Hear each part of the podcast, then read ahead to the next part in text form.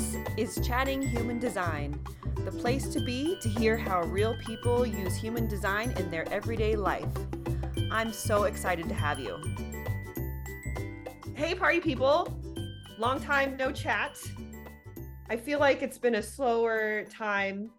I think the winter is good to be slower, but I get really annoyed because I feel like I need to get things done. but that's just my hey, hey, not self talk. and that segues us right into this episode. I have an awesome guest today. Um, he found me on Facebook, as many people do. And we just kind of geeked out over. We both have podcasts, and I think it's because we both like to share. Hello, Defined Throat.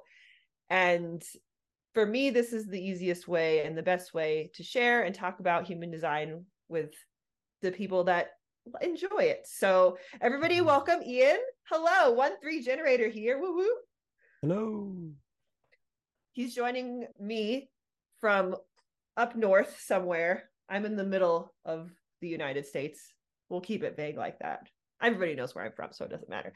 um, so yeah, Ean is here. Um, I don't get a lot of generators on the podcast, to oh, be honest. Okay. I feel like when I first learned about human design and and generators and manifesting generators that it was was i kind of heard that because the world is more built for y'all a little bit it they don't necessarily come to systems like human design or things like that and are looking for help because you kind of you kind of fit, fit in a little bit. But i think where human design is indispensable for the generator is um, when it comes to like boundaries and yes and no and responding rather than making things happen. Because that's got to be frustrating as a generator especially a motor motorized generator such as yourself to be here to respond. Mm-hmm. is that how do how how do you feel about that? Oh my god. It was what I had been seeking my entire life up until design said hello. I had no idea mm-hmm. that I could simply wait to respond. I thought I had to figure it all out. I thought I had to know what I was doing and where I'm going in life and then go there. And then I happened to learn that I'm, I'm a receptive personality with strategic unconscious design. Mm-hmm. And so for me to be able to trust my body and to trust my response in life, the fact that I don't have to go out of my way and initiate anything, that I can wait to respond, mm. was simply the most profound thing. This notion that my aura is attracting what belongs to me, what's coming my way, and then my body is going to say yes or no. And that's the sorting mechanism, and I can trust that it became a radical experiment very fast. Was it scary? You don't sound like it was scary. Well, it helped me come to grips come to grips with how terrifying life fundamentally is for the first line and how I don't have to be afraid because I can instead truly cognize. I can think for myself and I can see for myself. I can see what's happening and I can trust what's happening. And so with my open ajna, I was very caught up in concepts about things, mm-hmm. trying to find the foundation. And wow, nothing was able to give a foundation like design. Mm-hmm. I had studied yoga for years. I had practiced yoga for years. I had done multiple teacher trainings, lived at the ashram for a month. I had taught classes. I had studied all kinds of esoterica online, everything I could possibly get my hands on. Mm-hmm. And I never heard about human design. the, I, I was it just a, never I found was, me. I was not a woo woo person yeah. until design. I was very logical. So I didn't go through any of that. But you went, it sounds mm. like you went through a lot of different modalities. I searched everything I could possibly find because mm-hmm. I have nine activations in the first line. Mm-hmm. And to top it all off, I have a second color motivation. And so that means that I'm motivated by hope. I love hope motivation. It's similar to mine. It's actually the most similar yeah. to mine innocence and hope. Oh. Right. There's a deep similarity there. Yeah. For me, as a hopeful motivation, it's been learning about what not to be involved in. Oh, it's oh, about learning where I can't make a difference, where I couldn't possibly stop or change or have an influence at all. It's like, yep. I love I have that. hope because there are forces far bigger than me at play, and I trust those forces. Oh wow, I never thought of it like I love thinking about that. Usually when I think about innocence motive my innocence motivation which is similar to hope it's it's not the way that you said it like i don't look i'm not thinking about where i can't make a difference but when you say it like that it takes a lot of pressure off yeah because you're right as our our design we're here to do certain things but we're also here to re- recognize where we are not going to where it's not going to work where we're not going to benefit and the other is not going to benefit Mm-hmm. So if we can see that, then we can, like you said, stay out of it. Right. we don't have to be That's involved in everything. Yeah, it's the benefit and magic of acceptance as well. Like, like I was born in this body, you were born in that body, and because of that, we can get along in conversation relative to all the experiences we ever had leading up to this moment. If either of us were born in a, in a different body, and then the experiences we might have had leading to this moment, we might not be having a fun conversation. Yeah. Oh, that's so cool. All right, let's rewind. And because I asked you a question that was really good, and we went a little off topic, but now I want to rewind to go to yeah, where yes, I want to talk about, I want you to talk about where you found human design or how it found you or how that all went. Mm-hmm. So essentially, I was born and raised in Alaska. And I had this sense that time was running out and I had to move. I had to do. There was something going and there was a movement happening. Mm-hmm. I had inherited a vehicle, I inherited a Ford Escape. Lovely. From one of my best friend's grandmother's passing. It was her vehicle, and the family decided that I could receive it. And then I spoke with my friend's mother and received permission to sell the Ford Escape. And then I bought a one way ticket to Hawaii. How fun! Oh, I love this. Oh, yeah, it was so great. I have a friend who was in Hawaii at the time. I don't think she is at the moment. She was staying with her, like some family over there. And so I was spending time with this close friend I met who was working at a gemstone rock shop mm-hmm. originally in Alaska.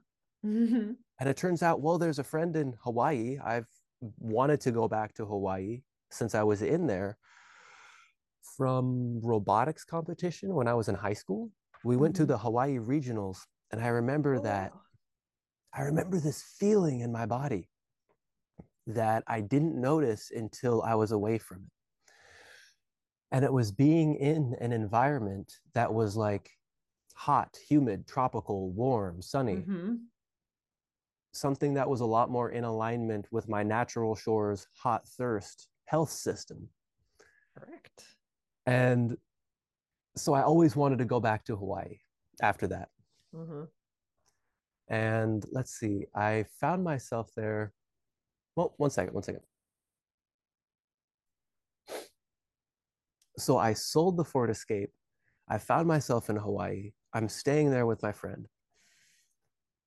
I'm looking for essentially some kind of a yoga instructor because that was the closest thing I'd found to this is the trail, this is where I'm going. Yeah. And then I heard about Sadhguru's inner engineering course in was it San Francisco, California. Mm-hmm. And it was a month away.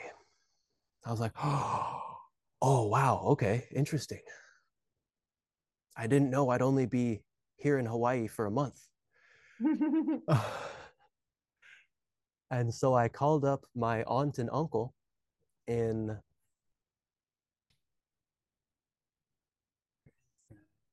Laguna Beach, California. Yep. They have this beautiful home. Yeah, they have this beautiful home in Orange County. Mm-hmm. And so I called them up and asked if if I go to this yoga would I be able to stay with you guys for a little while as I sort things out and move on to my next step? And so then I left my friend in Hawaii. I learned and received a transmission of a yoga technique called the Shambhavi Mahamudra Kriya from Sadhguru. Mm-hmm. And so I was practicing that about twice a day in California. Uh, right after getting there, I I walked out and I hopped on the bus like the very next day, and I went down to a restaurant and I got a job as a dishwasher. And mm-hmm. so I would be washing dishes and practicing yoga at home. And then I started my teacher training with a woman named Laura Love in Orange County, California. And it was her very first teacher training. And it was a vinyasa style with a lot of open ended elements to it mm-hmm, that brought mm-hmm. in really good, cohesive, I believe, six line energy to the whole process. Mm-hmm. That was really um, deeply impactful on my experience. And so from there, I began to attempt to manifest, I suppose. I attempted to manifest work as a yoga instructor. Mm-hmm. And then I learned and recognized, well, getting ahead of myself a little bit, because I didn't know that I didn't have the 21 before I found out what human design was. yeah, yeah it's weird how sometimes we look back and go, "Oh, I can see my design in play" when I didn't know what it was. precisely, precisely. The thing was, is I have no 21, and so I don't have a voice that can give orders of control of telling you what to do and to follow my commands. And this is your yoga practice. Mm-hmm. I don't naturally have that voice, and so it was kind of unnatural and weird for me, and it didn't mm-hmm. quite feel right. Yep. However, it was deeply fulfilling for my ability to kind of work through the psychological tension and the challenges of that. That was definitely beneficial. Yeah, yeah. And so essentially, I was, I think, was this after? I believe it was after I'd already moved out from my aunt and uncle's place. I was living in a room I rented from a retired college professor. Mm-hmm. And I was looking at Instagram one day and I saw this house. I saw this space that was advertising something that looked attractive to me. And I went, oh, okay, yeah, I'm going to go see what's happening over there. They had these Kangen machines. Mm-hmm. And my dad had been big on that machine since I was a child. And it was the first time I'd heard about it in a long time. And back then, my skeptical mind was like, I don't know, what are you talking about? Rearranging the blood and sorting this stuff out. And it sounded pseudoscientific based on my indoctrination from school, mm-hmm. from education. And so then I hop on the bus and I ride the bus for about an hour up to this two story house in Costa Mesa that's got this nice big open backyard and they got these fancy water machines where you don't even have to buy soap anymore because you can rinse your dishes in 2.5 pH water and you don't even have to wash it off. It's already yeah. like spotless, clean, shiny. I've heard of those. They're really, really cool. and so I walked into this house and essentially everybody in that house is living their design to their ability. They're mm-hmm. already in their experiment. And so all of a sudden, I was, what are you talking about, human design? What is this? And I was surrounded by people, and there's a sound bath every week. So I'm visiting you, this. You came to human design in real life, in Aura with other people. That's how you first came to it. That's where it went. Hello, bunk. Dude, that is so cool. I didn't mean to interrupt, but like, that's really neat. Almost anyone I've ever met finds it online or in a podcast or in that sort of manner. And the fact that your defined body took was like, we're going. Oh, that's so neat. Okay, keep yeah, going. My, my, mind, my personality did everything it could possibly do to find it. I even bought a copy of the Gene Keys and then his mm-hmm. commentaries twice without ever like fully reading them to the point where I knew what was going on. I never knew about human design, but I had those copies of the Gene Key book. Mm-hmm.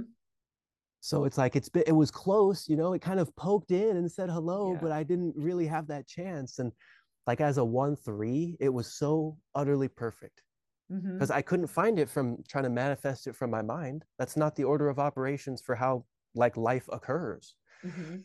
It was my quad motor authority definition structure that bumped into it and went, whoa.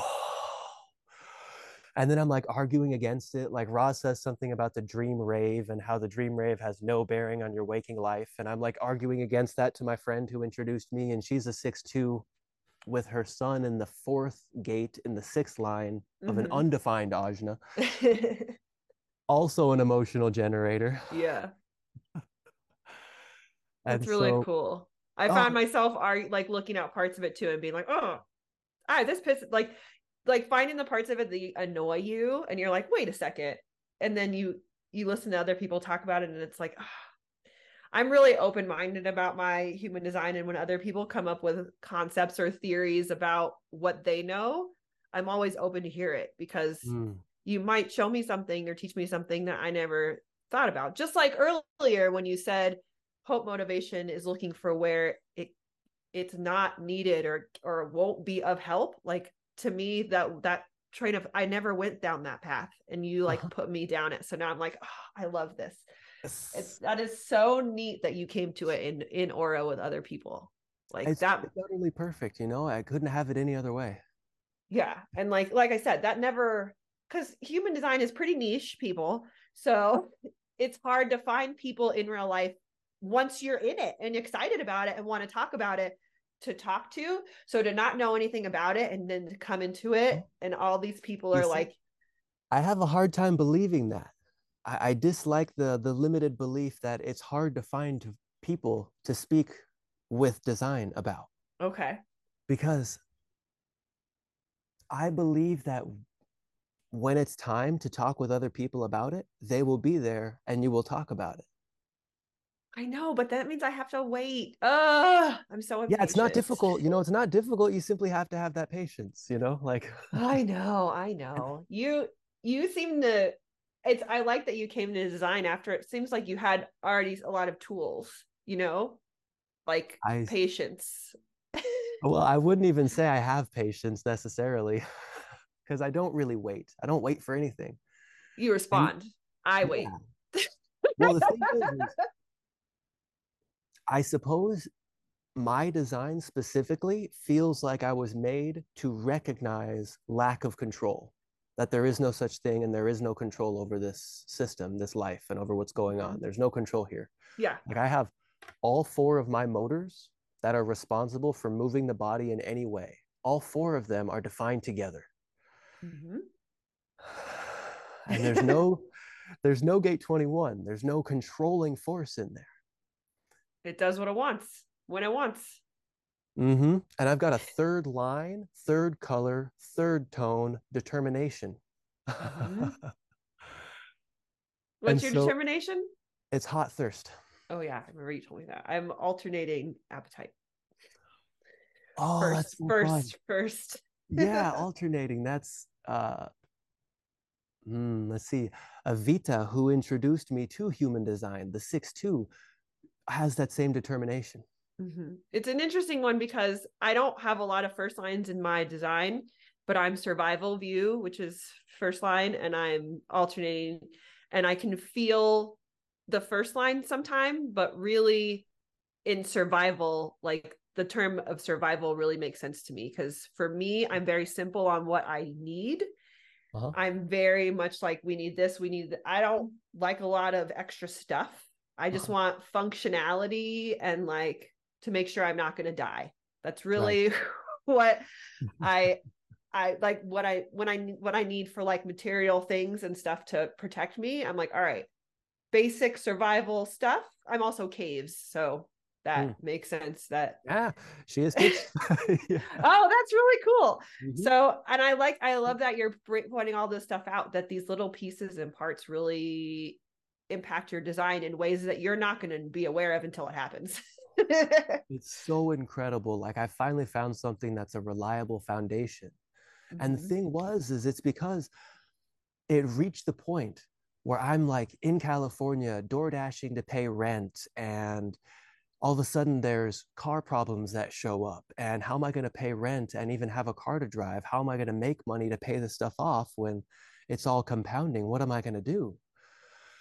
And it really became the situation of betting my life double or nothing every day on my inner authority and type strategy. And it was like, I don't know what the hell to do. This is what I'm going to do. I think it works. And the way in which I was able to physically accept that in the moment is through what I'm doing now the deep breathing. Mm-hmm. You see, I was sitting in my car so frustrated and upset that I would scream at the top of my lungs mm-hmm. until I could hardly talk. And then I started doing this instead. mm-hmm. And then you get that rhythm, you can go in there and you can enter a deep space where all of a sudden it's like you're constricting and you're getting tight and I want to stop. I don't want to do this anymore. It's not comfortable. And then mm-hmm. all of a sudden you open up into this open space and it's like, "Oh, wow. This I can do this for a moment. This is nice." And mm-hmm. I love breath work. I've I'm also a certified yoga teacher, but I've never taught. And mm. it was funny how you said it, you didn't it didn't like because I was the same. I was like, I'm totally into this. I love this. And then when I went to teach, uh, it just it didn't feel right. and I was trying to convince myself, oh no, it's just because you're just starting, like you're nervous, blah blah blah. Um, I have a hard time tr- with trust and like trusting my body, obviously, because I have no body definition. Right. So when it comes to that trust, and when I feel in my body that I don't like something, this gives me 10 reasons why that's incorrect. Right. And so I I have to like bypass all those reasons and go, even though this doesn't make sense logically, like this is what you should listen to. Uh-huh. And and sometimes I'm really quick with it. My body's really fast with it. And I don't want I feel like I can't trust it because it's too fast. Mm. I have a question for you. And I'm yeah. It's somewhat unspecific. However, it is so, so you have the alternating appetite determination. Yes. What other keynotes for your variables can you give? Like, is there, is there touch or is there vision or? I have inner vision.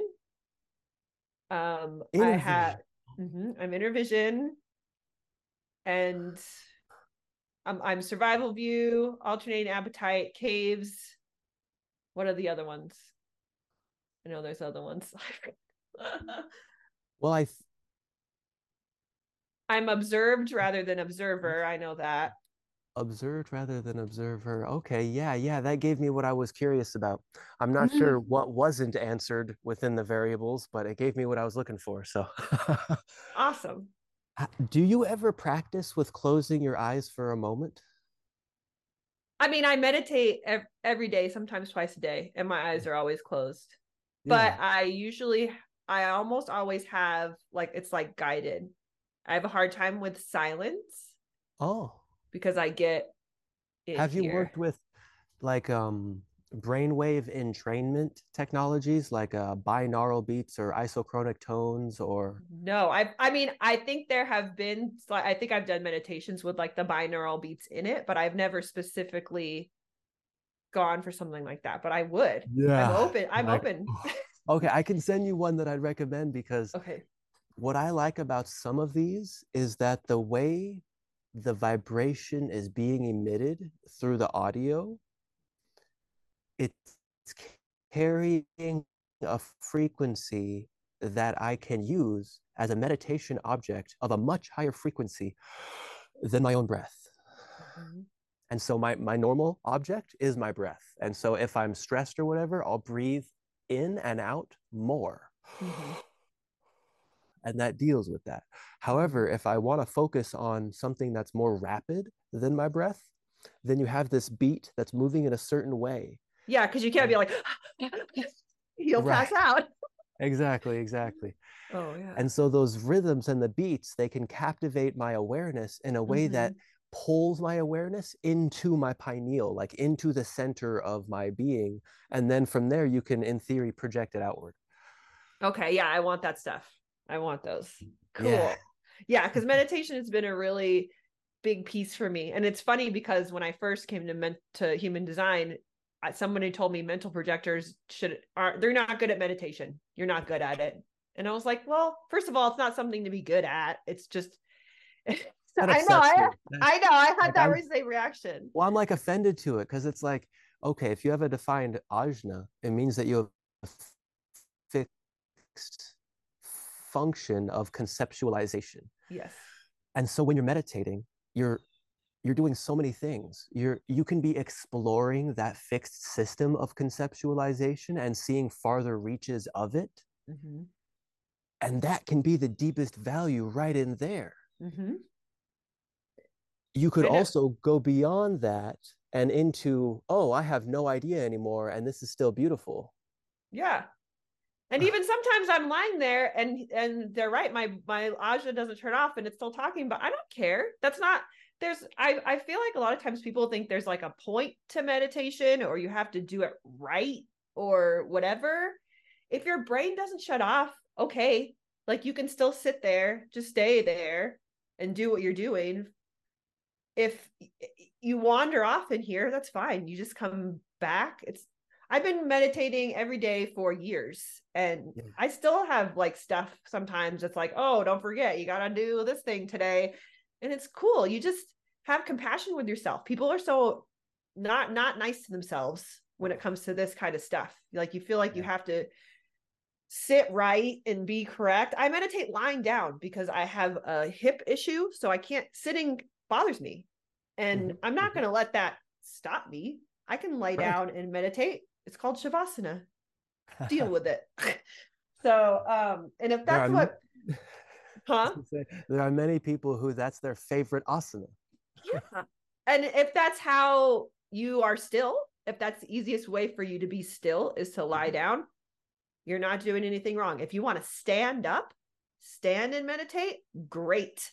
If you want to walk outside, meditate, cool. There's so many ways to do it. I feel like I talk about meditation on this podcast all the time oh. because it's it's besides human design, meditation and yoga are the single are the things that have like really changed my whole life and yeah. really helped me to let go of control sort mm-hmm, of. Mm-hmm. Absolutely. Like that's uh, my big issue is control and trust, which I know hmm. they go together, so that makes sense. Right. right. yeah, it's been such a profound thing for me as well because yoga and meditation, these ancient practices and the potential value that we can derive from the ancient strategy of our ancestors. Mm-hmm. The problem is when it's ruling us on the personal level or when we take the ancient ways too seriously as if they apply to us. And mm-hmm. on a purely technical level, they can't anymore not mm-hmm. technically, not the same. Mm-hmm. It's a different time. Yeah, I mean, ever since 1781, different beings. mm-hmm, mm-hmm. Yeah, so and that totally makes sense. I love that. It was. It's what grounded my entire life. It's as if yoga saved my life, and then human design gave it back to me. It was like, this answered everything yoga didn't and i didn't even know it like I, I didn't even know i was looking for this puzzle piece. Like they were the exact opposite of each other. Yoga was mm-hmm. this perfectly, wonderfully homogenized, generic, universal, you can do the right thing. And then human design was like, here's the right thing for you specifically. Very specific. And and between the two, we can dance forever, you know? Like yeah. Beautiful. I totally thing. agree. I totally agree. That's funny that you came to all that stuff because I did too. And I was actually born and raised in Southern California. So I'm very familiar with all the places that you've been. Ah, yeah, they're wonderful places. I, I felt yeah. like it was five years of a paradisical. Well, there was some hellish realm in there as well, of course, but yeah, yeah. But it's just so neat that, like I said, it feels when the way you talk about it, it feels like your body decides it wants to go someplace and then you go. And the trust, that's like huge. A, well, a lot of people don't have that or can't access that, maybe yeah it's it's part of why i feel blessed in my design is that i have these four motors the four motors are the only four out of all nine energy centers for responsible for physical movement in any way, shape, or form of the body. But you've got them all defined. They're they're fixed together. So it's like they're one thing. It's like, oh, okay, well, they're gonna do their thing. And I can watch that. Okay, interesting. Mm-hmm. And I can learn how to communicate that better and better over time through my 1648. Mm-hmm. Very cool. Because it allows me to existentially communicate from my emotional place at that point. Yeah. Oh, that's so neat. All right. I think it's finally time we talk about the thing that we've both been wanting to talk about. Oh. The not self, guys. um, if you've never heard the term not self in human design, look it up. You'll there's a lot. But in general, it just it's like a a little signal that you are maybe not going off of your path, but that there's something you need to be aware of. That's what it feels like to me, that there's something that you need to be aware of, and perhaps something you need to make space for and have compassion for, because usually the not self things, the terms for them are inherently quote unquote negative. Um, they sound quote unquote heavy, like all this is the dark of human design. Mm-hmm. But it's not bad and it's not meant to be like, oh, these are the bad negative parts of me I have to work on. No. These are just other parts of you. See, right? No, we're getting attitude over here. These are parts of you that'll always be there. It's it's nothing bad, it's nothing good. It is what it is. And I feel that once people can come to terms with that, the not self is not as scary as it can sound. Um, mm-hmm. It's very helpful, especially for third lines when we are here to bump into things and figure out what not to do. The not self is like, hey, don't do that. right? like, crap, you're right. You, we tried this mm-hmm. already and this isn't the way. So we're going to try it this way now. Um, and that's why I love the not self. And you can hear it and talked about when it comes to the centers. There's not self themes in the centers, nine centers. There's not self themes that have to do with your particular type. There's not self just all over the place. Um, and when you're talking about variables, it's a different term. It's called transference, right? Yeah, transference. Right transferred so state. It's which is quite similar to not self, right? It's just a different it's kind of very important word. it's very important for the not self and it's very important to the very nature of life itself like yeah. from my comprehension if we didn't have transference we would not have this physical reality with all these beautiful colors and stuff yeah because like we need something that... to bump into and be like oh crap i need needed um i went too far this way right yeah and it's even part of the, the nature of the physics of the counterbalancing of this binary mm-hmm. of what life is. And so when mm-hmm. you have the yin counterbalanced with the yang and they're working together, you see things flowing beautifully. Mm-hmm. And I really appreciated the way you brought up and brought in the not self to this because it, it brought out that laugh from me. Good. Well, I, I want, I, for me, human design, it's, it's one of the most important things I've ever found in my life. And it's a huge piece, but that doesn't mean it can't be light and fun and that we we we can't look at it in a way that's not so serious sometimes even though it is a serious thing. Well okay so that brings me to another thing as well because oh let's see i guess which one comes first? Alan watts wants to come through first. Taking things seriously i actually consider that as a negative propagation I consider serious as this grim, this is a life or death. You better mm-hmm. take this serious. Mm-hmm. And what I prefer, what Alan Watts gave me when I was even a child listening to him uh, on YouTube, I would listen to his lectures for hours. And don't take me seriously. He said to take me sincerely. Like that. Oh, I really like that. There's a big difference there. Mm-hmm. because so, i'm always trying to be authentic and genuine and i like the because i that's what it feels like. It's like yeah it's sincerity. Yeah. Oh my gosh it even brings it even brings whole new meaning to the word sin. If, oh, yeah. sin, if sin is the beginning of sincerity what does that mean? You know i mean mm-hmm. i got to do some more etymology research you know? Right See, this takes us everywhere. Oh, I love this so much. Yeah, so it's. I, I had to say for one more thing at least is that yeah. I really appreciated the way in which you brought up the not self because it brought that laugh out of me because of how clearly I can communicate that, oh, these dark parts of myself, I need to work on this. Oh, wait a minute. You're not supposed to work on that. You don't need to work on that. It's not fixed. You need to be able to let go of that and then watch it turn into a whistle or a tornado or whatever you want it to be because it's when we try to control what we don't have that we're pulled mm-hmm. away from what we are. And it's when we let go that the chance of our highest wishes and dreams can actually have space to manifest. Totally. Like, yeah. It's that's awesome.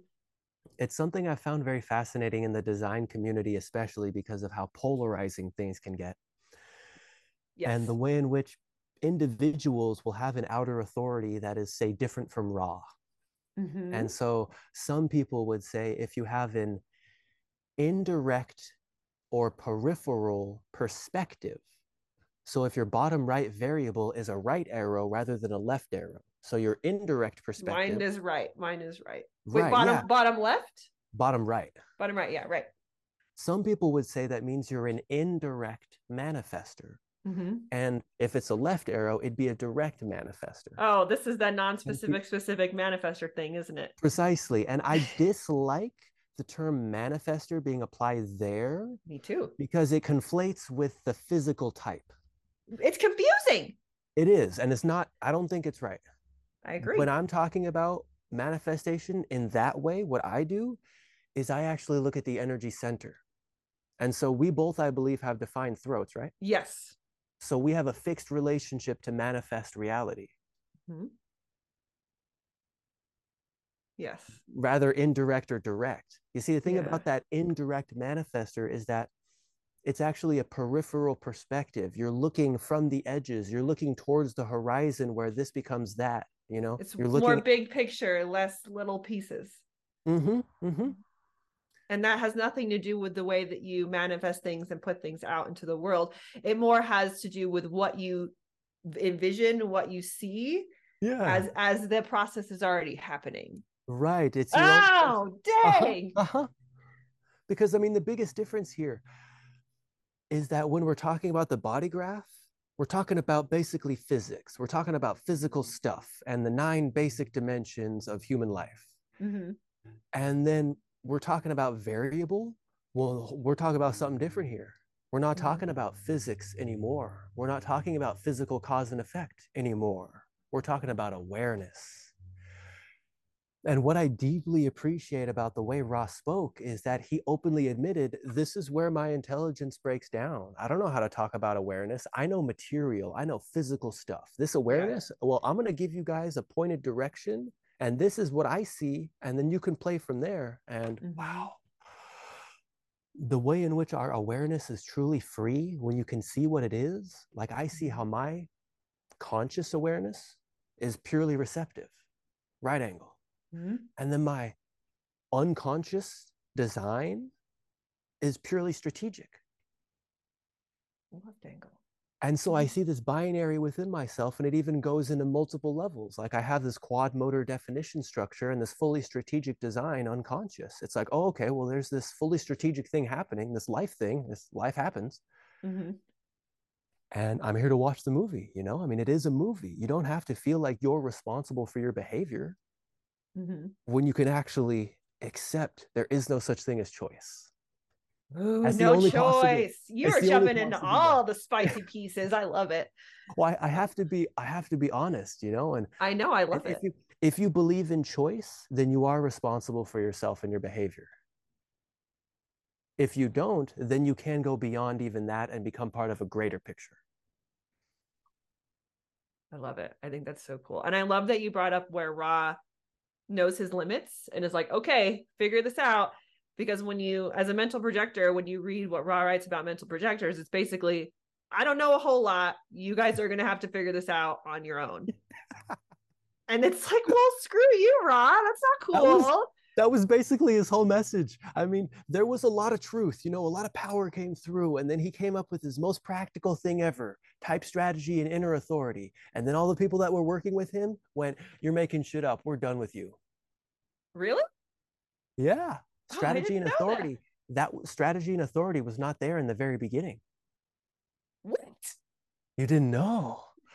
you didn't know. So, well, that's pounded into everybody's brain as soon as you hear about human uh-huh. design uh-huh. and you have any question strategy and authority strategy and authority strategy and authority so ra did not come up with strategy and authority originally at the beginning correct it was it was type. the it was his fifth line universalization of now i can reach everyone i gotcha because before that you had definitions and then you had doers and non-doers. And that single definition became... non-doer here. Right. And i'm like a split definition uh, well i don't know if you'd say doer or not. I think it might have only been manifester. However by my perception i'd call the energy types doers. So generators yeah. manifestors doers projectors at the beginning yeah yeah. It's very doers. Yeah we it kind of got more more specific so how do you feel about strategy and authority then oh, I think it's the most important thing ever. On, okay. the, on the universal, on yeah. the universal practicality, it's like, hey, you can actually breathe deeper and your psychological problems will go away. Did you know that? You didn't? You don't believe me? Okay. Best good luck. like well, that. try being a mental projector and reading that you have no authority. Okay. Because that's not I don't believe that either. I know, I don't either. I've got multiple lines of thought as well. One is from uh, Lara, Lara Joe, I think that might be how I would say her name. Uh-huh. She talks about inner authority coming out from the tonal cognition. Which one is that? So essentially, I'll give a map then. Okay. Basically, we have the crystal of consciousness. The you inner vision, cognition is vision, right? Inner vision? Yeah, I believe okay, so. go ahead. Go ahead. And so you basically have the crystal of consciousness. It's either yeah. a design or a personality. We have two put together, basically. Yeah, the monopole. Right. The monopole holds them together in our hologram of separation. And so you got this crystal and you got a neutrino. The neutrino comes from the sun and it taps the outside and enters the crystal at a base frequency, one mm-hmm. of five. And then on the inside of that crystal, it resonates as a tone, mm-hmm. one of six. And then it leaves that little crystal as a color one of six. And then it's recaptured by your magnetic monopole into the line of the gate of an energy center in your body graph. Mm-hmm. This is the stuff I never it I I at first when I came to human design, I thought I I had to learn this stuff like in this way that you know these things. And it took me a while to realize as a 3 6 that's not necessarily necessarily true. Three six, this, I see. Yeah, this is a especially. like especially yeah. And I was trying to force myself to sound smart and like to have all the human design words and terminology and everything and how it happened, like the monopole and the crystals and all that stuff. I was like, well, if I don't know those things, I can't speak on it because I'm not being genuine. And right. once I learned more about my design, I realized that that wasn't true. If if I'm not interested to learn it in that way, then don't worry about it because three six isn't going to learn in a way that they don't want to. Very and, true. And the way that you are talking is the way that my other friend Rebecca speaks. Very like so you just sat you have all the terminology and the words and you hold up here she's also a one three and i feel like one threes are just you have you have the the facts and you have like the the information here you go I mean, so and I used to think something was wrong with me because I couldn't hold it like that. But it's not my design. No. You have different purpose, you know, different work. Yeah. Like as a one three defined ego, especially. This was something yeah. I found so funny. So from from all the Ra that I've heard and studied so far, I have heard this: undefined egos have nothing to prove. I have we also so much to prove. Well, we try truth, so hard. In truth, you were born perfect and you're yeah, convinced otherwise. Yeah, it's true. And the trip is though, he's also said, you got a first line, you have something to prove. and then he i haven't heard him reconcile the difference yet so i'm annoyed at him right now. Because he, he would, like he would dare to bring up such a contradiction and not in the same breath clear it up. Like i'm like come on man. And of course it's the first line that points this out. It's like hey, hey, hey did you see you said this here and then you said this here? Can we get some sort of reconciliation? I love that. Mm-hmm. I feel like first lines maybe you have something to prove that's more information based and yeah. i feel like ego is something to prove is more like provider what can i do what can i show you i don't know that's what it sounds like in my yeah mind. with um that makes sense to me because the first line something to prove would be simply about logical foundations being solid and getting over your fears in a sense mm-hmm. Mm-hmm. whereas the undefined ego lack of self-worth is seeking validation from other people and becomes i will prove myself to you i will show I, you how yeah, i can then, do this and then i'll get my validation and now i know i'm okay mm-hmm. because mm-hmm. you told me i didn't i didn't have to whatever. and the first line is like i'm going to tell you why this is solid and why it's okay and the i see what you mean it's almost like the undefined ego needs the other to validate them. And the first line is like no no i'm going to tell you all the reasons why i'm validated and you're going to listen to all of them. I love that. Um okay so we've talked about so many different things and my mind has been blown like a million times. But i do if there is something that you wanted to say and if you're cool to come back we'll do another podcast um oh, yeah. because you're I'd, great. I'd be happy to be back on some other time Cool. Okay. So I do want to know if there's something that you wanted to say and impart in this episode about not self. Like what would be oh. something you might want to say? Yeah, yeah. I had um you perfectly asked a little question and answer. You asked the question that I had an answer pop into my head for mm, 10 minutes ago and I was like, "Oh yeah, that's a good that's a good answer. I want to say it." And then I went on the the other direction, and now Why you finally asked a question. And so about the not self is my favorite analogy of the not self is salt. The not self as salt. Okay. So essentially, most of us, when we're eating a dish, we want to have a little bit of salt in there. You know, it spices it up, it enhances the flavor. It's nice and enjoyable. Mm-hmm. Nobody wants to eat a handful of the stuff. No. I agree. You need a little a little sprinkle of not self. But if you dump on too much, it's like like a little bit, it helps the world go around and everybody's happy and laughing and joyous. It's yeah. when it controls the life or when you're eating spoonful after spoonful after spoonful, you start mm-hmm. to feel mm-hmm. sick. mm-hmm. Yeah, totally. Oh my god, that that does make a lot of sense because, as I said before, the not self is an it's an important part. It's not it's not like you're trying to get rid of the not self or trying to make it go away. Like that's not there's no goal here. That will always be around.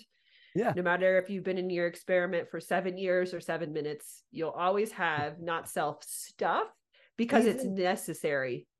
Even all the way to the end of life on earth, the end of mm-hmm. this round, there will be not self. Mm-hmm. And I think it's it's a good to, to, to speak of it about it that way is help should be helpful for people because I feel like there's a lot of things people try to stop in their lives or make go away, like their emotions and things like that. They're oh. like, okay, if I can stop this or if I can make it go away, and these are things that will never leave you, never, go, never away. go away. You can have a completely different relationship with those open centers, though. Of course, yes. Like like when you're not emotionally defined, knowing that if emotions are ruling my life, it's not okay. It's probably a bad time. And it's probably because I'm not emotionally defined, a lot of times it's not me, it's other people's stuff. But my undefined emotional center ramps it up in my body, and I have no centers to ground it down here. Mm-hmm. So it's all just like up here um and that's i've been working on that a lot. Yeah yeah i take a lot of breaths. I also have learned a lot to to give myself more time and space to have a reaction. Mm. because a lot of times i think i'm supposed to react immediately to what's going on. I need to be like i think it's my survival view is like all right are you mm. ready? Are you ready to go? Like are you you're not splenic though so yeah, so slow down. In fact, not only am I not Splenic, I'm like the slowest authority that there is, except for the lunar authority. Like it takes a long time. And I had to, I explained it to another mental projector this way. If you are processing something and you think you know the answer and it came really quickly, you're you're probably right.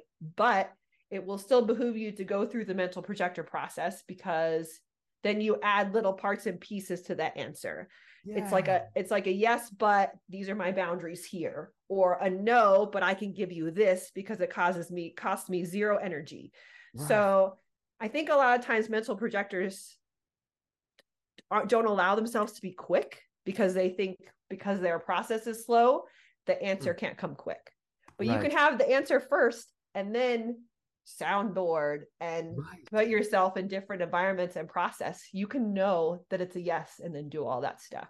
Right, and I think it's the same it with any of the other authorities. You can know what the answer is very quickly, but to process it through your authority helps nuance the answer so that mm-hmm. it protects your energy and puts boundaries in place in case you need it. Especially generators. Generators need boundaries. You know, this is even something that Ra saw I heard him mention or read or heard something like that this notion that emotional definitions, particularly personality definitions, these people can become more aware of their correct decision making process in an identifiable way mm-hmm.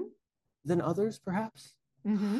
And so there's this like consistent emotional wave that's in their conscious awareness. And so eventually they can become aware of the dynamics. And so most of my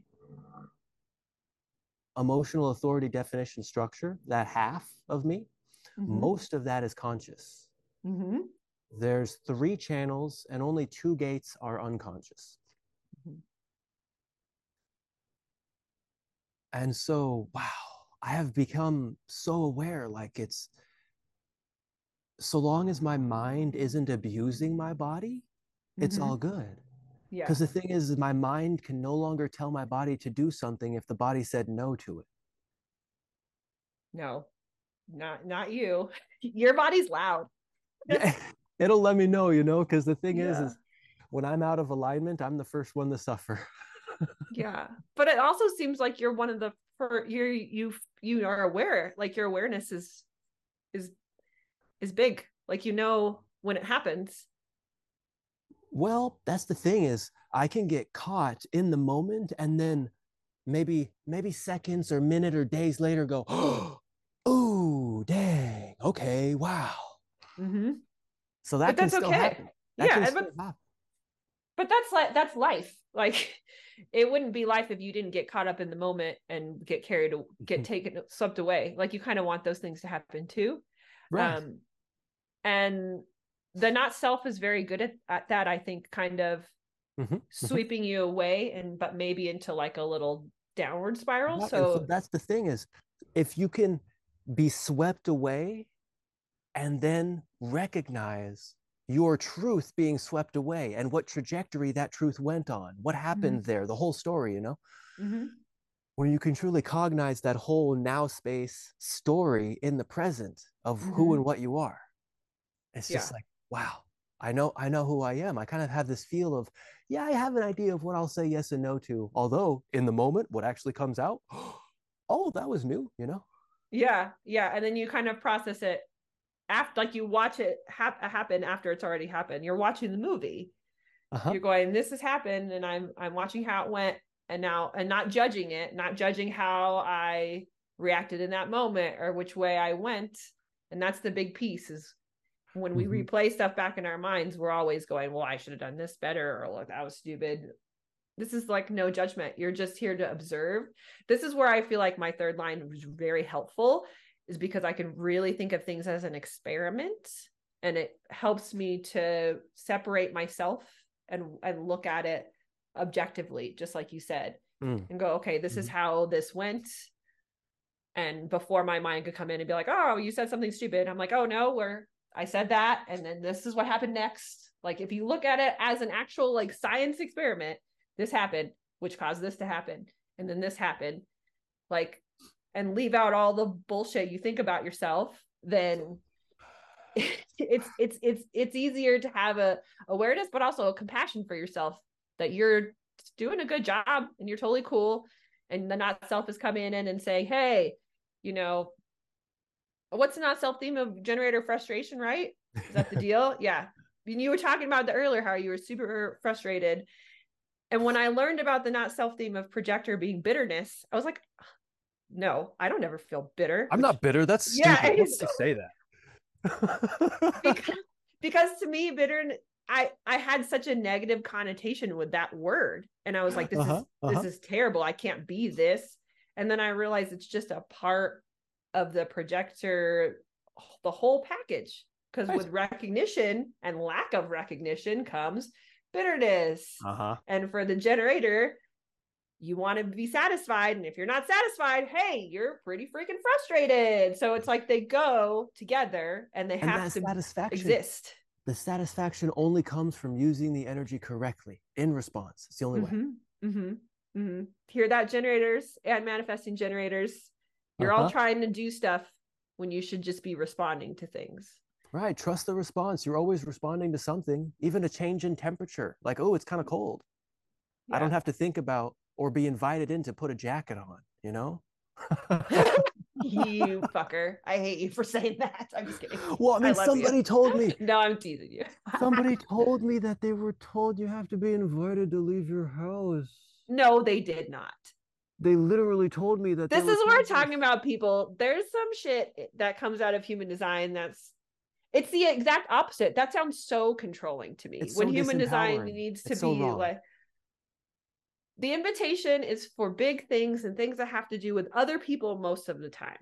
Almost anything that's just you, which is like, what am I going to eat? What am I going to wear? Can I leave my house today? Those things, you figure that out on your own. You don't need anyone to invite you to do mm-hmm. those things. Mm-hmm. I didn't need anyone to invite me to do this podcast, but I don't have anyone on who doesn't invite themselves so you're actually the closest person lately that I kind of invited on because we were talking mm. about it on Facebook and I was like, hey, come on. But usually I wait for people to email me or message me and say, I want to be on. And then oh. I go, oh. okay, you're on. Very so cool. while this whole thing came about because I wanted to talk to other people about human design and I didn't really care who listened, mm-hmm. now mm-hmm. I feel it's kind of cool and to experiment with radical invitation in this way because in the rest of my life it's a little bit more difficult but here i can be like don't ask anyone to see what happens mm-hmm. And sometimes i have nobody on for a month and then sometimes i have like five people on so it just oh, yes. it goes like this and it's easier that way and i don't feel bitter when i ask somebody to be on and they're like no thanks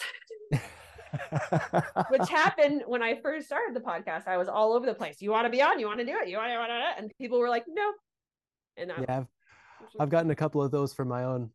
Couple of no thank yous, couple of no responses. Yeah, but for you, it can be a little bit different because, from what I gather from the the generator response is, the invitation feels more specific. Like I'm asking you to do this, or I think you would be great at this. And the generator response feels more like, oh, they're talking about this thing. Oh, that sounds cool. My body is responding to what they're talking about. You don't necessarily have to be invited. Right, you just, right. Your body responds to what it's put in front of it. Mm-hmm. I suppose yeah. that is a difference because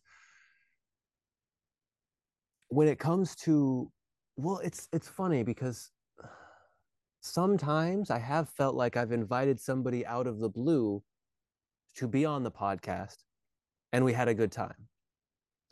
Other times I've I've felt like an invitation out of the blue is close to an initiation mm. and thereby and mm. thereby may have not warranted a response. Mm. And so for me these mechanics and this awareness is all about learning the the elements that aren't personal you know, it's like nothing, nothing personal. These are the mechanics to how reality operates. You know, mm-hmm. no big deal. It's just how things happen.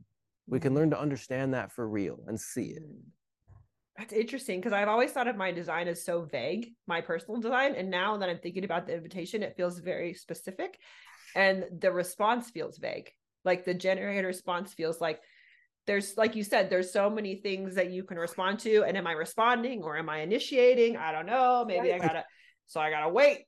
mm-hmm. Like, like my whole idea of even as a person to give readings to people for human design or to have private sessions with somebody to understand this stuff mm-hmm. was that out of response or is it an initiation like when i would i do something like that it becomes this well i don't even know because it mm-hmm. became into that vague space of was that responding to something or not i don't have mental clarity on it mm-hmm. and then for me and it's kind of easy for me i suppose having this hopeful motivation undefined ajna 17 mm-hmm. 6 and a 43 4 yeah. I've got this system that's built to go oh okay nothing's permanent. It's not only my mind and my thinking but it's nothing. Oh okay. i love i say i say everything is temporary almost every day because right. we hold on to things like it's going to be the rest of our life. Even if we can foresee it being there for years in the future it's still not the rest of your life and you don't know what's going to happen. This thing might drop off whatever it is and you never it's gone from your life forever. Or it might hang out until you're dead. Like right. we can't predict the future. So this is why I'm another reason I was so happy I found human design is because I realized I don't really need like goals or like lists or schedules. Yeah, I'm not the one in charge to make the rules and the plans. I'm on the cross of planning for crying out loud. Are you cross of planning? Yeah. That's hilarious. And you're like, I don't plan anything. Well, your body is like, your body has the plan.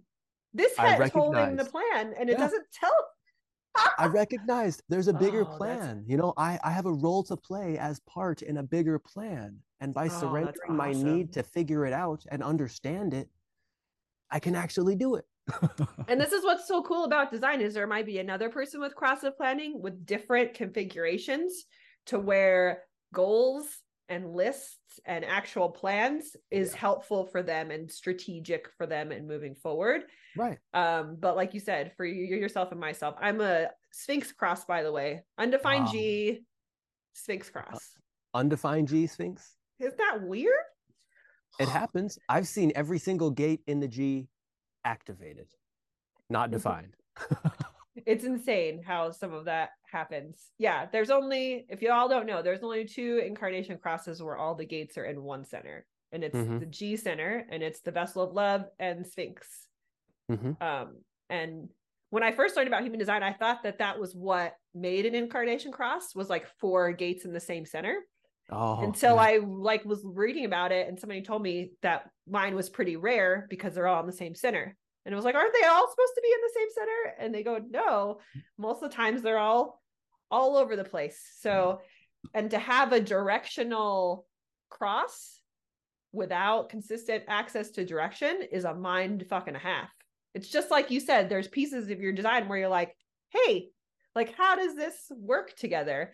And that's the beauty of the experiment is the whole time you're just kind of watching how it works together and then this little piece doesn't work together and then now it works together again and oh we're not oh, like uh-huh, uh-huh. it's about observing your life from an objective place and not taking everything so personally and so seriously especially because for your lines on the don't roof. have control right and I'm a three six, so I'm on the roof, but I also have to come down and make a mess and then go back up. You're, you're never allowed to just go have a 20 year vacation. You you come back no. down and go back up, and you I get a to be in it. That's what someone shared that with me one of my first readings when I learned about because I remember the six line the roof thing was bother bothersome to me and I couldn't figure out why. And he was like, "Well, you're not really meant to be up there like the other six lines like you're not meant to stay up there you're going to have to come down and like get into the stuff before you really are aware. Like you need it for your awareness piece. Mm-hmm. And I was like, oh, yes. I'm like, great. Because I felt so like I wasn't sure what to do. I feel like I didn't have all the information to be on mm-hmm. the roof. And mm-hmm. I'm like, well, maybe it's because I'm 40 and I'm not on the roof yet. I don't know. Or you know, that's a stupid age thing. that's what I really appreciate about the endless nuance to the design. Like there's mm-hmm. details and details and details and details and details. You can go on and on and on, study forever and still learn new things. Yeah. And it gives my mind something to chew on. You see, I was born in the quarter of initiation. Mm-hmm. And so that means I find my fulfillment in life through the mental sphere. Mm-hmm. So you're a first quarter. I'm a fourth quarter. Fourth quarter. Your mutation then. Okay. Mm-hmm. Yeah. Exactly. So so your fulfillment in life comes from your specific role modeling direction of this is what's possible in human life. You know, mm-hmm. like this is what we can do. This is a whole new example, totally different from all y'all. Get out of here. This is me. Mm-hmm. And I've been really working on what that's I've been working on that and I've gotten a lot better because I do whenever I find myself wanting wanting to do what everybody else is doing, I automatically go, well, why? Like, why do you want to do that? And then a lot of times I'll turn and go the other way. And I have the mm. the confidence to do that when I used to not. Mm-hmm. And in this human design space, I've been really thinking about what what I want to share and what I think would be fulfilling to me as well, and not just to the other. Because I know as a projector, I'm here for the other, but I also want to feel fulfilled too. So, um, mm-hmm, and mm-hmm. lately I've been going back to the beginning, like when you first come to human design and you're a human design baby and you know nothing. Like, what can I? What what kind of support could I be for those people? What can I share? What I want to be, I want to do readings, but more. I want to do coaching, but not because I hate that word. Um, Even as want, a projector, you don't like the word coaching? I hate coaching. It just feels so like I got to make a syllabus and there's plans guiding? and there's, yes, I do. Guiding works. Okay. Okay. Okay. Guiding is fine. Coaching to me feels too involved. Too like, yeah. And like I have to give them too much stuff. Like, here's your PDFs and all your shit. And I don't do, mm-hmm. I don't like that. I'm here to be, I like this. This is what I like. Right. I don't make written word stuff. I do video and talking. Mm-hmm. Mm-hmm. And I used to think that that was a negative of mine that oh. I wasn't well rounded. No, if but you got your way, you got your way. Honor and it's it. not interested, and I'm not interested in it. So I'm trying to figure out a way to support by giving people the space and the time because I do think at the beginning people rush. Like they they it's just it's an unconscious thing when you learn about a new system you want to get as much information as possible and you want to try to move to the next step mm-hmm. and i think when it comes to design people put themselves on that path of like checking off the boxes and then they realize oh that's not the point but they're already there so they keep going of like, okay, I'm working on my strategy and my authority. Okay, what's next? Let's talk about the centers. Oh, now we're gonna go to variable. And it's just, I don't think people will give themselves enough space and time with projector, generator, just the type, the very mm-hmm. beginning.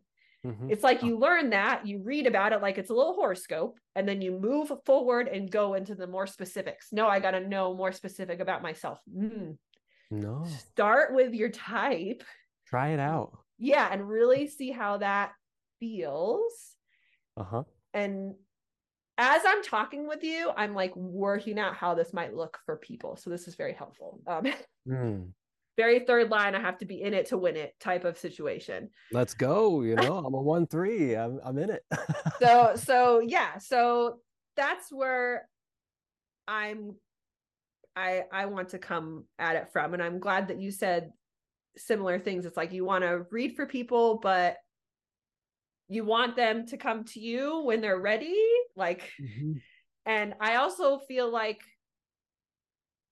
you don't feel like somebody who wants to hold their hand and like lead them through the whole process right? Well, it's kind of fascinating there because I'm actually very different in style from how Ra did the whole thing. Okay. Yeah, he Ra basically said, "Here's the information, guys. Have fun." Yeah, I mean, he would literally shock you the most he possibly could. Wow. But and then go, follow your strategy and authority. he's not lying. No, you ever listened to no, you're no. not lying. Because you, if you've ever listened to a Ra lecture, that's he'll he'll he'll shock you with his gate 51 and then leave you to it and sit right. back and just be like, yeah, let's see what happens. And for other people, that might be very uncomfortable to do. Mm-hmm. But for Ra, he loved it. That was the easiest, natural way to express himself. And so yes. I happen to be a 51 as well. Oh, However, nice. it's very different. Like my definition is purely tribal and logical. Mm-hmm. And he was a manifester too, so he's very like right in your like face. Like for for him it was i'm gonna read your chart. I'm gonna tell you what i see. You're gonna be shocked and then you're gonna leave me alone. Yeah. For me it's like i look at this picture and oh there's a beautiful being right here. Mm-hmm, and then i look at the person and i ask how they're doing. Mm-hmm. And then from there, when I know where they're at, I'm able to actually share with them what I see from their high potential and their low potential, attuned to where they're at. Because mm-hmm. the most mm-hmm. important thing for me is this back and forth that you and I are having right now. You know, like this is what it's all about. Mm-hmm. And so when I'm in a reading, it's the same thing as this, except for hey, there's a chart there, and we can actually, oh hey, you have a problem. Well, that's where it's right here. That's that's the problem. Mm-hmm. it doesn't have to be anymore, you know. Yeah. And so for me, it's actually, I'm a big fan of the long term support. How do you do that?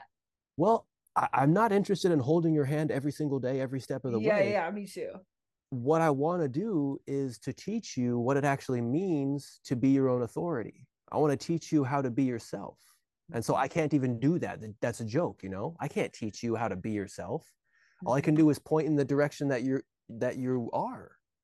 You know, like so. you already so are there's a bit of paradox in there and I, I, love playing with that and that's why for me it's all about being able to spend some now space with somebody mm-hmm. and then like if they're having a tough time we can look at the chart of either them or other people we can talk about the mechanics and the basic like what happens in life mm-hmm. and i'm not going to hold your hand every single step of the way mm-hmm. but i'm going to help you'll you. you'll do this more than once with a person like if they yeah, want sure, continued support mind. Okay. I don't mind at all because like I have a totally unique outer authority and I love hearing it as much as anybody else too. I lo- like uh-huh. this is the most satisfying work I can ever do in my entire life is this stuff. Yeah. I agree. And so it's it's hard for me to turn somebody down. Like if somebody's like if somebody signed up five, six, seven times and they still don't get it and they just want to keep hearing me say it, then eventually I might say no, like maybe next year eventually you know just process this stuff first guy or girl right. or whoever like i can't i can't do the work for you but mm-hmm. i can tell you what the work is i can show you how to get there and how to do it yourself you know we can learn how to do this alchemical process of mm-hmm. what's called the great work you know the actual yeah. transmutation of the philosopher's stone like we can do this stuff you know it's possible yeah i'm trying to balance being exactly as like excited and wanting like i'm in that space of positive and oh my god your chart is so beautiful balancing that with in like my inconsistent energy and wanting to help but also i have to be careful and yeah. sometimes i'm trying to find like a space in there where i can still be supportive but also not give away mm-hmm. too much of my energy and that's kind it's of an incredibly different thing like the system mm-hmm. that you have and the system that i have like I got all four of my motors open. I can go straight through a penta or a wah without a care in the world. It don't matter. You this know, girl. like a totally different. Totally. I'm different. absorbing it all and holding on to the stuff. And so I think that it's funny because even when I read for generators, sometimes in my head I'll say, "Do I have anything to offer you?" Like it just pops into my mind. I don't mm. really. It's like an unconscious thing because I feel like a lot of times I'm telling them stuff and they're like, "Yeah, I know yeah, I know that. I know, I know, I know. And I just want to stop him and be like, hey, you think you know what respond is. You think you know, but do you respond? Do you listen to your sacral? Or are you just saying, I know, I know, I know, I know, I know? Uh. And then when I read for non energy types, a lot of times they're like, oh my God, thank you for telling me that I don't have to keep up with everybody. Oh, but now how do I do it? And that's where it's like I love giving people this information and them feeling very validated. But then you it's the support after that where it's like, okay, now I have this information. What do I do with it? And that's right. where I, I want to be helpful. But I I'm working on like this human design hotline thing. I've got some stuff. oh, fun, fun. Sounds exciting. Yeah. Yeah. Uh, what I'm seeing right now is this deep importance for the projector to be able to honor their space and to be separate, to not be this person who shows up at the first call of, could you help me? Yeah, what do you need? Like be a person who's farther back of it's kind of difficult to actually get a hold of me. Like, do you mm-hmm. actually have my attention? Do you actually have an influence on me at all? Mm-hmm. And it's hard. Like, and you we're not supposed to be part of the group. We're on the outside. And so, and projectors are the first one to run into the middle of the group. Always, we're like, hey, we're what's going on? What do you need? Run into the middle and they bounce off the generators until they collapse. Because our sacrals are like, yeah, yeah, this is so exciting. Oh, the yeah. easiest way for me to describe it is like someone just shot you with adrenaline and you really have no control. If you're around a bunch of generators, I wait tables part time, so I'm always around a oh. lot of energy. And when I'm at the restaurant, I'm like, boom, boom, here, there, blah, blah, blah. My, they put like these little symbols next to our name, and mine is running feet because I'm fast. and and at first, before I learned about design, because I've worked at this restaurant for a long time, I thought that I took that as a compliment. And then when I learned about design, I was like, I think I should ask them to change this because and I've left it just because it reminds me every time I see it to slow down but oh. because oh. I see it, I'm like, oh, that's some fast feet. They want. I'm like, I gotta go slow. It helps. Right. It's, it's like, not about right. It's not about asking them to change it. It's about honoring and owning yourself so that the things the others have to say, it's like, I like what I heard there. yeah and i don't mind that when i'm in a group of generators i'm i'm very good at prioritizing i'm super fast like i'm right i take a lot of tables i do a great job and it's that's nice but it's not sustainable. First of all, it's temporary. And when I leave, I feel dead. Like mm. I just I work 4 days a week and that might as well be every day because right. I'm for 3 days after I'm like this. And mm-hmm. it's not great, but it's where I'm at right now. Um and I imagine your alternating appetite actually works very well in that restaurant environment why why do you say that well i was told about alternating appetite and this capacity to go in a circle so to be yes. like do a little of this over here a little of that over there yes a little of this over here and you make your way all the way back around to the first one and there there that is and you move on with that and there's this mm-hmm. rhythm and this pattern yeah. this cyclical thing going i through. also have gate five in two activations so I'm ah, very uh-huh. rhythmic and cyclical, just like you said. Yeah, it does. Mm-hmm. I never even mm-hmm. thought of it that way. But yeah, it, yeah, I do. I'm very, I have an order of, op- I call it my order of operations.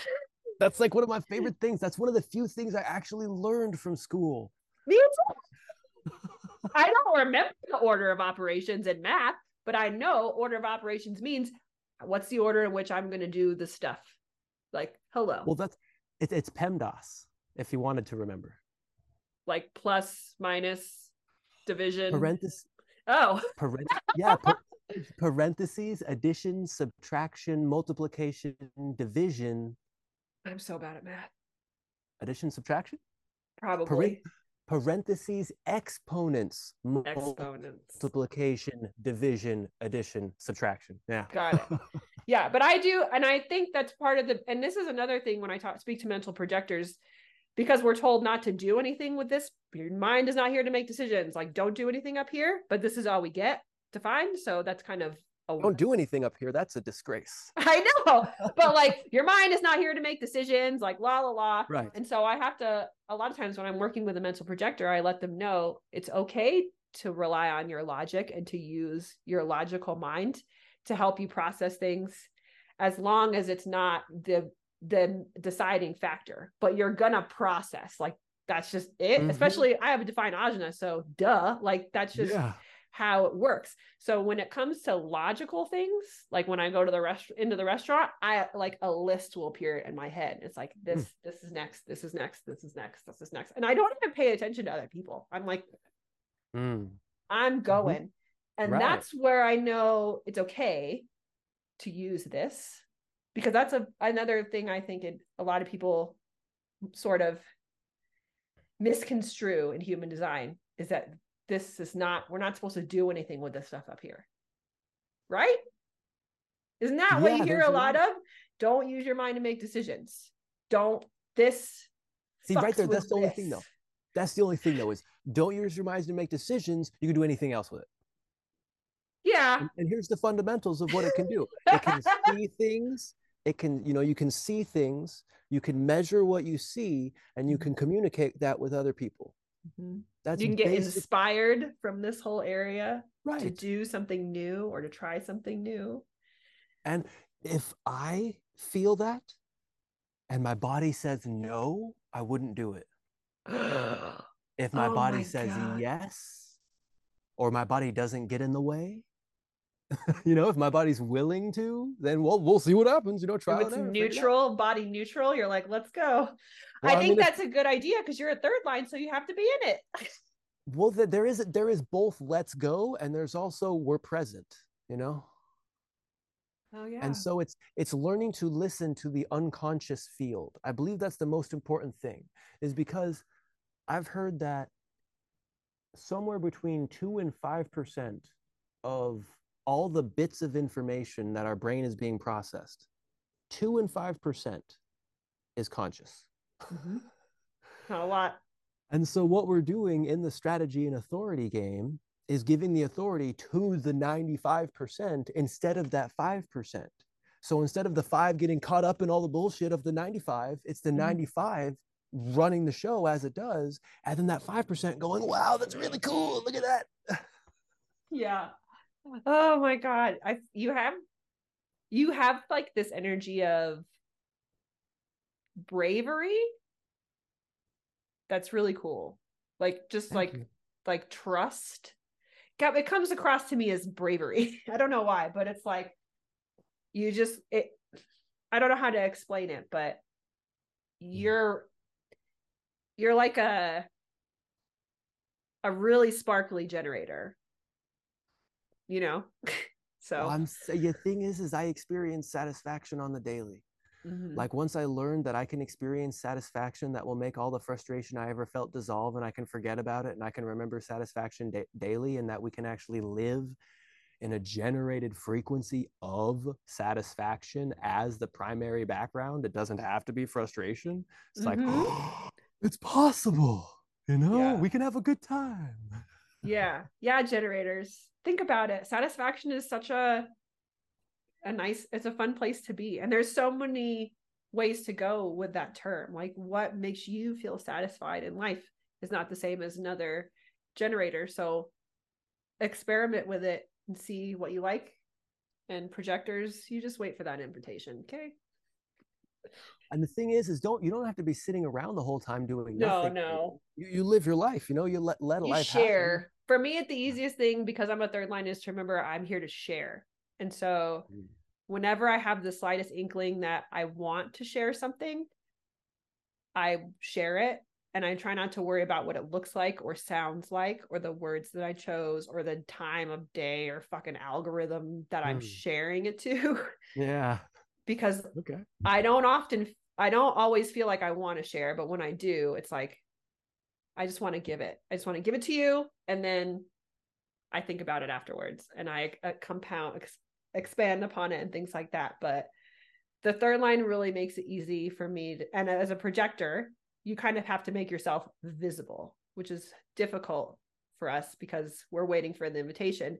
But mm-hmm. we also have to be visible to be invited. Like you right. have to see us. So uh-huh. we have to make ourselves seen all while waiting for the invitation. Mm-hmm. So, however, you can make yourself seen while you're waiting, that's fun for you my mm-hmm. innocence motivation is always like what is fun what is going to be the most fun thing and that's where i try to go okay i have a question then and this is not like a literal you need to answer now question it's a question about innocence motivation itself and the experience of it mm-hmm. and so this is the question of how can i not be involved? What can i not be involved with? Mm-hmm. Like if if you're ever stressed or things are a problem where where am i not actually meant to be involved? You know that's to me that's like the highest question i can give an innocence motivation. Mm-hmm. and I, given... I drop stuff. I go what can i drop?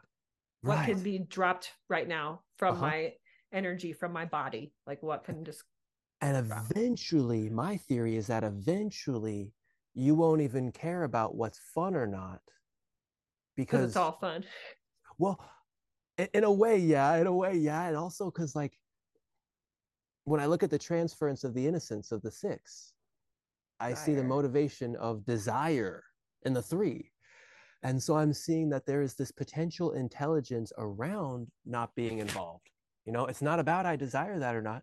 Oh, I'm not involved. And there's some kind of intelligence in there. And so whenever you ask yourself and you're able to let go of something, it's to me, I see it's like getting a little bit closer to that higher intelligence. Like for me as a hopeful motivation, it's like, well, on one hand, what can I hope in? What can I believe in? I'm what's called anti-theistic hope. So I can only hope in what I understand the mechanics of. Mm-hmm. It's like I, I comprehend and now I believe in it and I hope. Yeah, that's awesome. And so my question is for me, like, rather than what can I not be involved with, what am I not here to interfere with? And they're they're different and similar questions. Yeah, because hope and innocence are very similar, but I can see the difference and you can see the difference, I think. For me, innocence, well, mostly my entire design feels very hands off. Yeah. Like very laissez faire, uh-huh. And I almost every part, my three six mental projector, in in a sense, feels very like you said, let let less. Where where do you not need to involve yourself? Uh-huh. uh-huh. And that's so hard. and that's where your intelligence is though i think the thing is is eventually i imagine this would be post coming off the roof so after 50 at some point after 50 wherein there's that potential for that what can i let go of is perhaps not so difficult. It actually became the intelligence itself of mm-hmm. letting go of things at the right time and moving on to the next thing and not because i really desired this.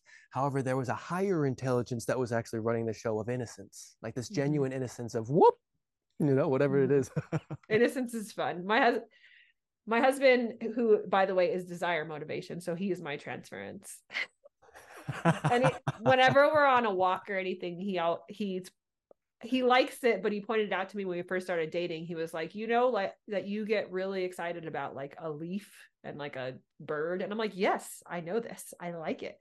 Like, I'm like, look at this, look at this. And I've always known that about myself. And at first I thought it was silly.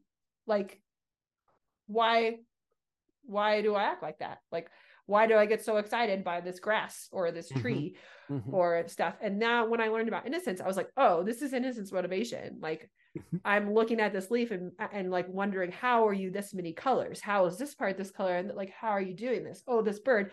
Listen to that sound this bird makes. It doesn't sound like that bird. They're so cool. They're talking mm-hmm. to each mm-hmm. other, and it can sound like an innocence motivation can sound like a total stoner, but it's what it is.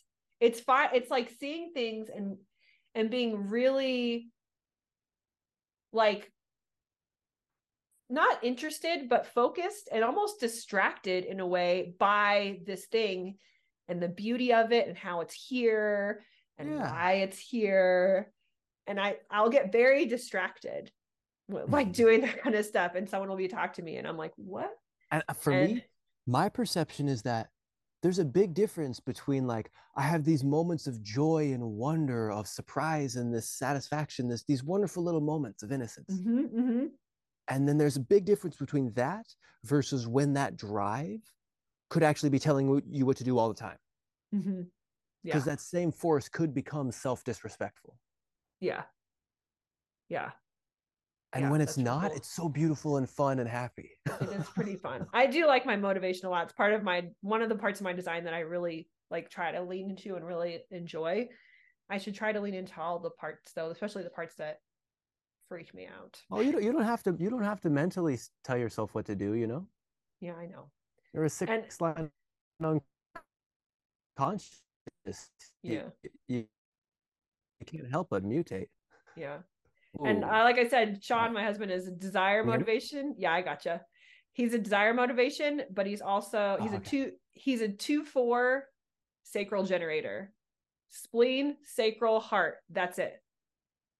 Oh. He's like a caveman. Mm-hmm. right? That's awesome. That's what I tell him. Like your your caveman, your your spleen, which to me is very old energy, like caveman energy, and sacral, and then heart. You're these three only. Mm-hmm. Those are fixed. Yeah, and, and it's yours is what head, ajna, throat, right? Or just ajna throat. Oh, just ajna to open head. Just okay. two. Wow. I'm a, just a little Which with channel? the 11 1156. Okay, abstract. Gotcha, gotcha. That is it. That is what yeah, I got. I'm a 56 myself without a 11, and I'm a 17 without a 62, and a 43 without a 23. Um, I'm also the. Which one is the 43 from the Ajna? It's from the Ajna aiming down towards the. Yeah, I'm also a 43 without a 23. Ah, fun. Yeah. So we get stuff in here and we're like, I wanted to literally it's hearing a vibration it it's it's hearing a vibration that makes no sound yeah you know yeah i mean it's and trying to put sound to it with your mouth trying to like make words out of this thing right and if you don't have a 23 which the job of the 23 is to break down vibrations into acoustic elements and to form words sentences out mm-hmm. of it if you don't have a 23 it's like well i know and i can't tell you sorry I tried. it's just not going to come out right. Maybe right. if there's a transit coming, or if, do you have a 23? Then stand right here, and then we'll go. Did you invite me, or did you ask me first? You know, like they, yeah. you gotta have oh, the context. Yeah. yeah, yeah. Well, this has been an amazing conversation. Thank you for chatting with me for so long. I just looked at the clock. I'm like, oh wow, we've been talking for a while. I didn't even notice. oh yeah, I haven't even um, I haven't looked either. This, but this has been a really great conversation and like I said, I would love to have you back on. Maybe we'll talk about not self more in depth. But um why don't you tell people where to find you if they want to find you? Yeah, wonderful. Thank you. I can um, send you the link as well. Essentially, I have a YouTube page, and if you search my name here, Ean OM, you'll probably find it. The, the page name is also at Dharma Science Radio. Awesome. So that's what it's that's what it's currently called. Okay, I'll link everything too. Right. Yeah. Make it all nice and easy because, gosh, I love these conversations. It's so fulfilling, you know. Yeah, it's this was really fun, and you really. Every time I have a conversation with somebody, they kind of give me new ideas about human design, but usually it's just like one, and I you have mm. me in like all of these different directions, so yeah. it's really cool. Um, your generatorness is like so. And the one three to the three six, like that's a there's a direct transmission of information mm-hmm. available mm-hmm, there mm-hmm. through the third line. Mm-hmm. That's why my other good friend and I, when we talk, we get along so well. When we talk, we bounce stuff off, and she's a one three as well, and the three mm-hmm. six. I think we really, as long as the particular three six isn't hyper fixated on knowing everything and needing to explain everything, because I, I used to be like that, and I, and now and I was like, you know what, I can relax and when we ha- her and I have conversations and she t- teaches me something, I can go, "Oh my gosh, tell me more." Okay, mm. give me more. And I don't feel like I sound stupid. I just feel open to the information. Uh-huh. And the idea of like studying and doing like the first line thing makes me want to barf. So I leave it that's to totally, you guys. That's totally a six line thing because the six two who brought me into this does not really study very much at all. And like as a one three with nine first lines, it's like you, it's it's your I deal. Studied, I studied until I could talk in design while half asleep. See, yeah, and I thought I was that was a requirement of me to be of value, and then I realized as a three six, it's actually the opposite. It's more about getting into the mess before learning about any of it. right, because you get in the mess and you start to identify it, and all of a sudden yeah. things start flowing a little better, and it's cleaner, and it's more organized, and it's flowing the way it becomes your mess, and it's like ah, I like this one yeah. And my one three friend, she's always like, when I'm trying to figure things out and process, she goes, Are you in it? Are you have you been have you put yourself in it? Are you in it? Have you started? And I'm like, No, I'm trying to figure it out before I she's like, mm, start and then figure it out. And I'm like, I know, but it feels so counterintuitive and uncomfortable, but that's where the beauty is. If you're in your human design experiment and it feels super uncomfortable, you're totally you're doing yes, a great job. You're on the right track. Yeah, we are very proud of you over here. It's going to feel really uncomfortable until you suddenly recognized, maybe for a moment, like, wow, I was more relaxed than I've ever been. Mm-hmm. That was nice. Yeah, deconditioning is it's not all hearts and flowers. It's it's gonna be really uncomfortable and you're gonna feel like you're doing you're going the wrong way or like you messed something up somewhere, but you didn't. You're great. Mm-hmm. We think that you're great. Perfecto. so everybody go find Ean and watch his videos. I'm gonna come watch your YouTube channel now because I'm interested. I just I just uploaded one this morning that was a lot of fun, and that's what started my wave today. So feel free to let me know what you think. Maybe post we, a comment or something. You know. yeah, we we will. We'll definitely check it out. And thanks to you guys for listening. And we'll have Ean on again because he's fantastic. So mm-hmm. bye guys. Sayonara. Thank you for listening to Chatting Human Design. Join me again soon. Have a fantastic day.